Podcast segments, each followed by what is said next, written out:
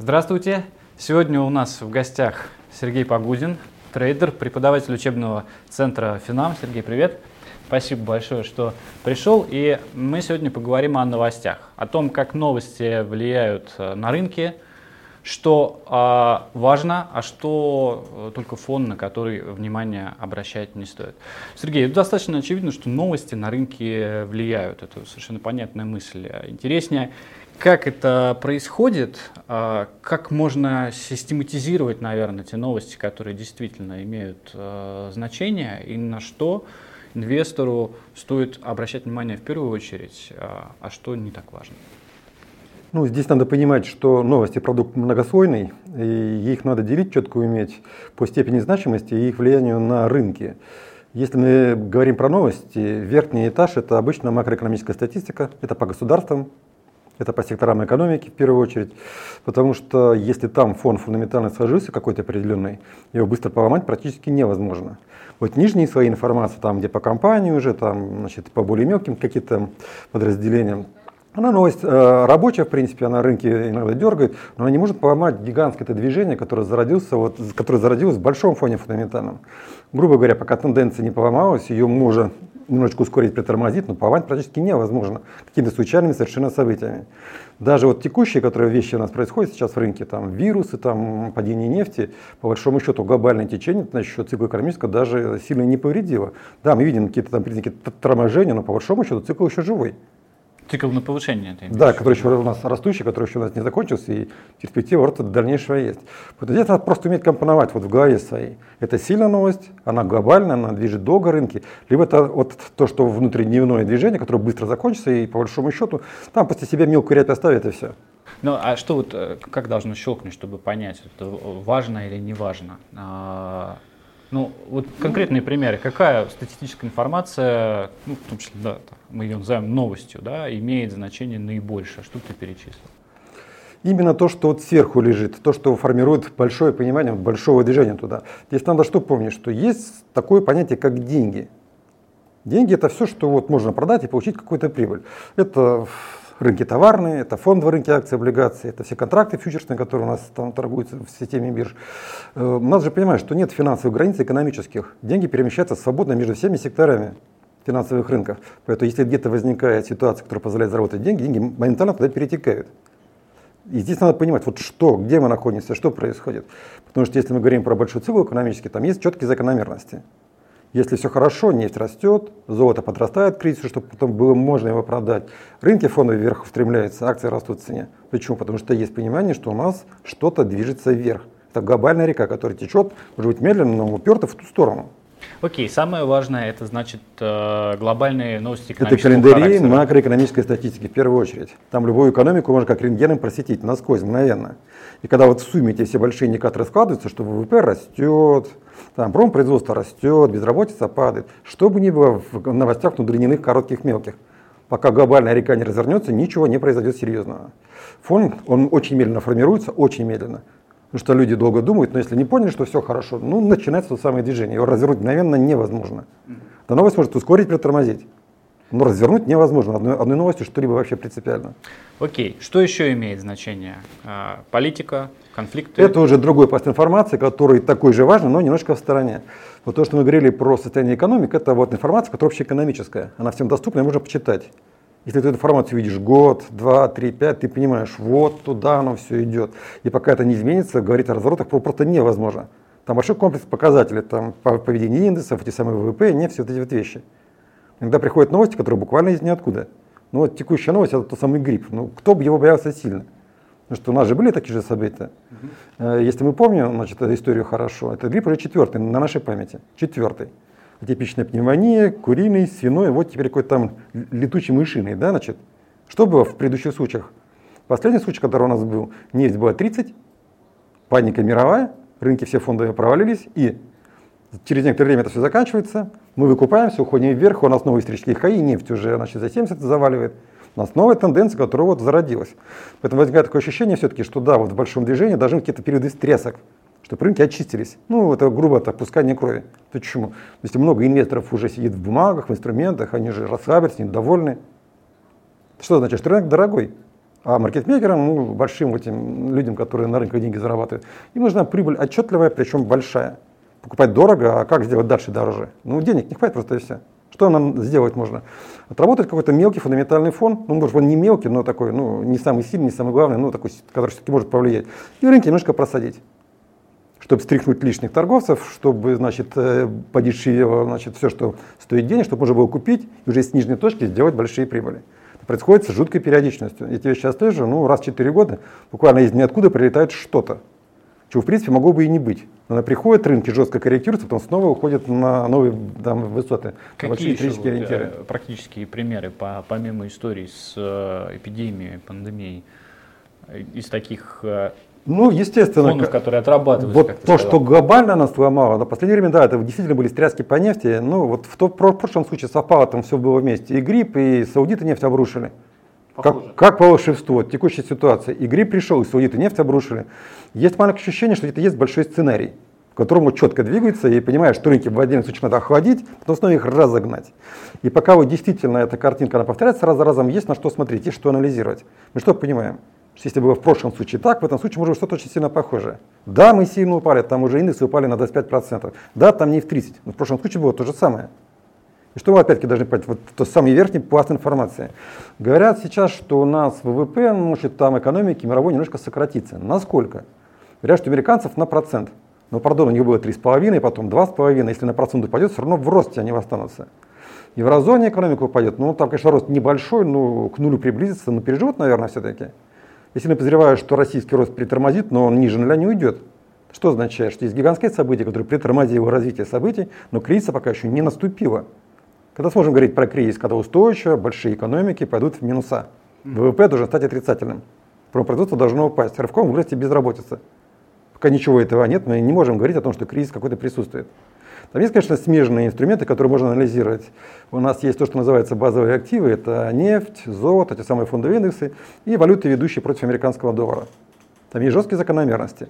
Если начинается кризис, все скупают американский доллар. Для чего? Самое безопасное место для передержки денег – это американские гособлигации. И чтобы в них попасть, надо купить американский доллар. Все должно продаваться. Если бы продавалось все одномоментно, я бы сильно напрягся, я бы сильно боялся. Но у нас был период буквально недавно, когда уже грипп был в разгаре, там все бушевало. У нас евро вверх, золото вверх, что удивительно. Индекс его валится, значит, не пытается валиться, не евро и золото бегут вверх. Жесткая раскорреляция. Значит, паники нет, все подряд не сбрасывают. Сбрасывают что? Жесткие активы спекулятивные. Потому что нефть нынче, ну, ну реально, самый безумный актив для спекулянтов. То же самое фондовые индексы на это падение фьючерсов, я думаю, что количество миллиардеров в мире э, выросло в разы, наверное, уже. Вот. Если, если с нижней точки этот период снова повторится, там, который был в предыдущие годы, у нас количество миллиардеров снова там удвоится, утроится. Хорошо, два интересных момента я услышал. Первое, что так уже было и восстановилось. Вот насколько быстро восстановилось по опыту? Ну, вспоминайте, когда был жесткий завал, там достаточно нефть быстро, быстро выкупалась в зоны 30. Достаточно быстро, действительно, немножко побились и уже устойчивая тенденция вверх. У нас конец 2014 года был очень интересный. Потому что там, помните, была вторая волна кризиса, стагнация была мировая. И народ в панике, там, что делать, ничего не происходит, не растем, не падаем. Вот та самая информация, которая стоит денег. Мы писали своим инвесторам, которые у нас на управление. У нас конец 2014 года, одномоментно пришла повышенная инфляция по всем экономикам. Это был видно всплеск по индикаторам, по графикам. Европа, Азия, Россия, Америка. Одномоментный всплеск инфляции. Это что означает? Что все-таки меры поддержки экономики стали давать результат. Экономика стала подниматься. И у нас где-то в 2015 году начались шевеления в рынке. Вспоминаем, у нас Сбербанк стал после Крым нашего вырастать.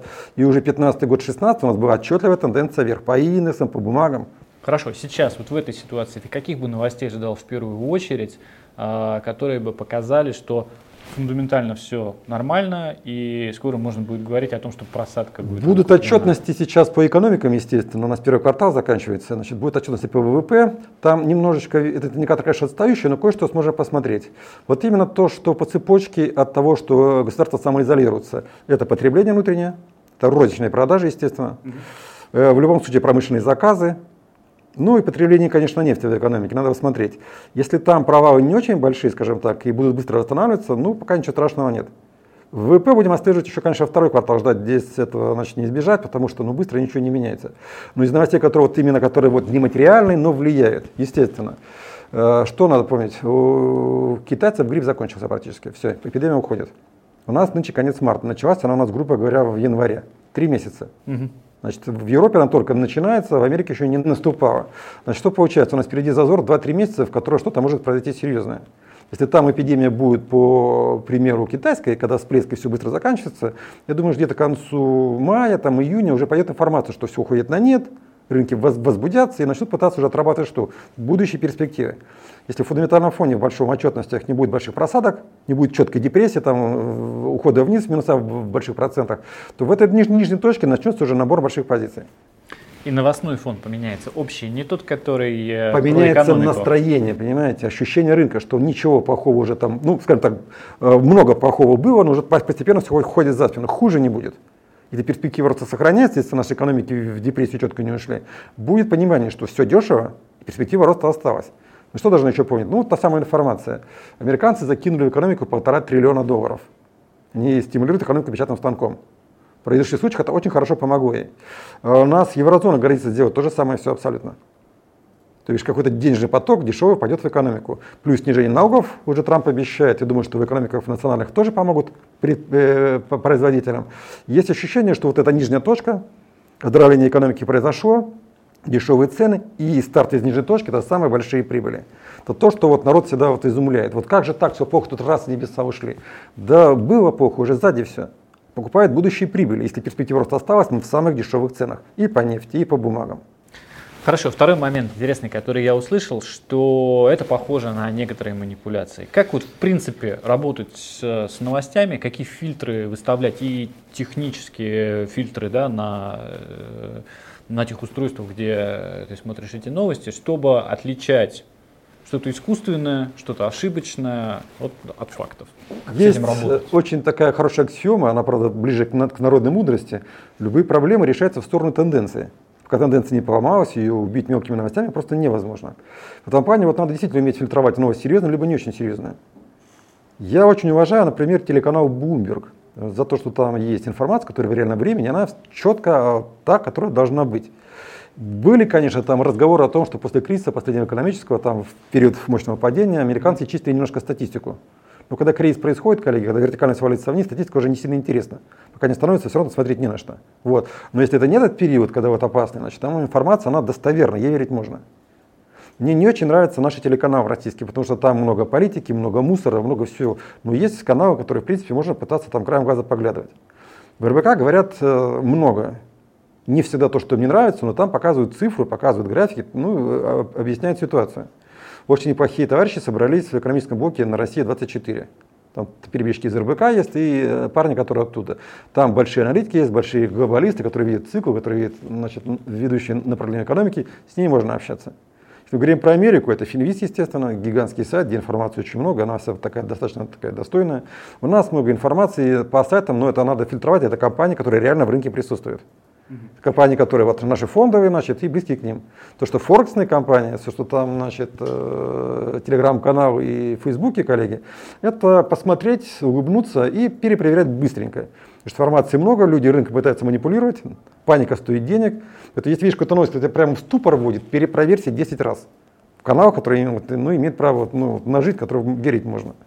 А скорость имеет значение, но ведь новые средства массовой информации, как правило, быстрее традиционных работают по разным причинам. Вот когда мы были юные и наивные, мы считали, что в момент выхода новости, когда все летит, надо быть рядом и там быстренько деньги зарабатывать есть это вот ощущение, что да, вот сейчас оно раз улетело и все. Просто поймите, рынки немножечко меняется все-таки. Технический прогресс – это вещь величайшая. К чему приводит? Раньше торговали все руками. И там скорость принятия решения, скорость нажатия кнопок имели значение. Сейчас есть роботы. Да, может быть, они думать не умеют, но они видят э, движение рынка, они считают волатильность. Если приходит новость неоднозначная, и какой-то психованный инвестор руками толкнул рынок, роботы моментально подхватывают, там какие-то секунды происходит бешеное ускорение в это ускорение двигаться, э, попытаться воткнуться попутно, ну, это уже по большому счету болезнь, это по большому счету уже, счету уже ошибка. Потому что обычно, если новость быстро пришла, быстро ушла, купаешь на наверху, рынок проваливается. Обогнать роботов нереально абсолютно. Поэтому с новостями, вот нынче правило простое. Значит, покупать, ну, скажем так, работать на новостях в момент выхода новости, вот прямо в секунду в секунду, это одна из моих самых больших ошибок, я буду считать. Если это сделал, я, значит, я уже ошибся. Невозможно морать роботов, Невозможно понять, что дальше будет за этой информацией. Потому что информация есть иногда однозначная, иногда бывает неоднозначная. Да, она внезапно, да, там рынок сильно дернул, но ее могут неправильно оценить люди uh-huh. на первых порах. Кто работал на валютном рынке, те вещи, наверное, видел. Когда у нас был период бурных там, этих событий, на, на Форексе, это еще было в прошлом цикле экономическом, вали события, когда одна, одна новость разгоняла фунт британский на полторы фигуры вверх, возвращались в точку входа, опускались на полторы фигуры вниз, потом возвращались в эту же точку, откуда уходили. Это все длилось там 3-5 секунд. Размолот по 150 пунктов выше и ниже это то, что вот как э, объясняем людям, вышло может быть меньше, чем хотели, но больше, чем боялись. Вышло больше, чем ждали, но меньше, чем хотели. Понимаете?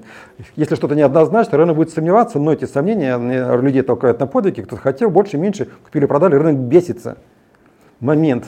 То есть э, большого смысла на сегодняшний день э, скорости нету. Это то, о чем ты говорил раньше, что одна новость не меняет основной тренд и лучше за ним Для внутридневных это событие. Потому что после периода широкой волатильности, когда рынок перебесится, новость переварит, он где-нибудь станет и подумает, что делать дальше. Уже после этого будет какое-то движение, которое можно будет отрабатывать. Для внутренних это заработок. Это можно делать. Но то, что для внутреннего движения, для позиционного, для среднесрочного инвестора, это просто шум в его графиках и все. Вот внутри полетало выше, ниже, выше, ниже. Смотришь дневной масштаб графика, а там чуть подергалось и стоит на месте. Вот где ты находишься, где ты работаешь, с чем ты работаешь. Если ты серьезные позиции держишь, которые у тебя длятся месяцами иногда, значит, ты понимаешь, что вот фонд фундаментальный выжимает перспективу компании, там ее переоценивают. Это будет длиться неделю, две недели, месяц, полтора, там полгода, год. Было по интервалу, год двигались вверх. Для внутреннего это скучно, ему это интересно, он свою копейку взял, он выскочил. Но для нас вот то, что он делал, нам тоже неинтересно, это мусор. Здесь просто надо понять, где ты находишься, в чем ты присутствуешь, как ты деньги зарабатываешь. Для кого-то это событие, для нас это вот мелкая рябь в большом течении. Если говорить о текущих событиях, э, вирус достаточно долго обсуждался в новостях, но не приводил к таким э, серьезным последствиям, которые мы видим сейчас.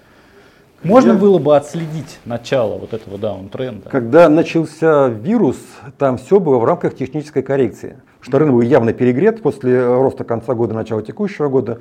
Он оторвался далеко от важнейших технических ориентиров. Есть у меня на графиках цена справедливая, которую я вижу глазами. Все инструменты были от нее далеко. Возврат не вещь совершенно неизбежная. Что движение, надо где-то прибыль забрать, это корректироваться еще раз хорошо купить. Вот когда были события по коронавирусу, мы сели четко в ориентиры технические. Это была жесткая коррекция, но коррекции не более того. На технической она подготавливала будущие большие события. То, что произошло позже, мне очень так сильно напоминает хорошо поставленное шоу. Угу. Ни секунду без новостей. Каждый раз надо подогреть интерес и напугать. И поймите, что вирус этот ну, не страшнее, чем любой сезонный грипп. Ко всем объясняю.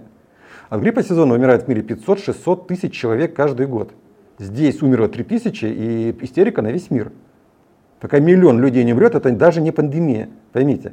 Все-таки я все-таки считаю, что есть вот какой-то интерес в том, чтобы рынки немножко остудить, просить их ниже, а потом хорошо купить по новой. Все-таки то есть это важно то, что стоит денег. все-таки то, что ты видишь в новостном фоне с той э, картины, которую тебе э, рисуют.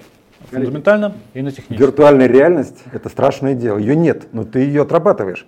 Почему надо вот все-таки уметь надо от компьютера отходить, от телевизора mm-hmm. и смотреть на улицу вот живыми глазами? Нам говорят, плохо, плохо, плохо, покажите статистику, цифры покажите. Количество заболевших, вылечившихся, умерших.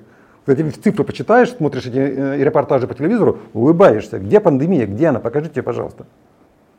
Хорошо. А сейчас мы э, для того, чтобы зафиксировать э, разворот, будем ждать каких новостей? Вот что бы ты перечислил? Кроме... Первое все-таки, значит, истерика вещь страшнейшая, значит, да, пока значит, спада по заболеваемости не будет, значит, рынки будут под большим напряжением. Оно кажется, что вот грипп, грипп, там, коллеги, если это подготавливалось, ну, значит, быстро не закончится. Но в любом случае, поймите, ограничивают перемещение граждан, угу. закрывают магазины, угу. закрывают производство. Это просадки по продажам, это отразится в ВВП обязательно, что экономика заметно сядет. Вот. Как только истерика с гриппом начнет проходить, вернутся народ, вернется народ на фабрики, заводы, откроются магазины, туристы поедут значит, снова по городам. Значит, снова большой приток значит, э, денег, и снова все пойдет вверх. Это все не быстро. Значит, ближайший квартал, скорее всего, мы отпускаем на фазу коррекционную, на фазу этого тревожного ожидания. Вот когда значит, все-таки заметим, что вот ушел грипп, начинают потихонечку индикаторы вырастать. Это уже будет немножко интересно, но спекулянты делают все-таки немножко быстрее это все. Вы должны посмотреть на четко на поведение активов, где остановились, что происходит, где индексы, где нефть, где все это. Ну, война это еще, война это еще нефтяная, нам немножко тут седины в голову добавила, да, значит, все равно договорятся. быстро не, не произойдет. Да, договорятся. Переговоры могут длиться достаточно долго, до начала лета, но все равно договорятся. И как только эта информация снова так вот сложится, грипп уходит, экономики потихонечку восстанавливаются, и по нефти появились перспективы, из нижней точки начнется выкуп. Обязательно. Там будет биение, там будут фигуры формироваться, но там где-то будет период замирания обязательно с большими объемами. Технические аналитики увидели, фонд фундаментальный применили, понимая, что это оно, купили, и мы в начале движения. Отлично. Ждем хороших новостей, ждем, что договариваются по нефти, ждем, что все восстанавливается с точки зрения эпидемиологической ситуации и хороших фундаментальных показателей экономики, и будем готовы к этому моменту. Спасибо большое.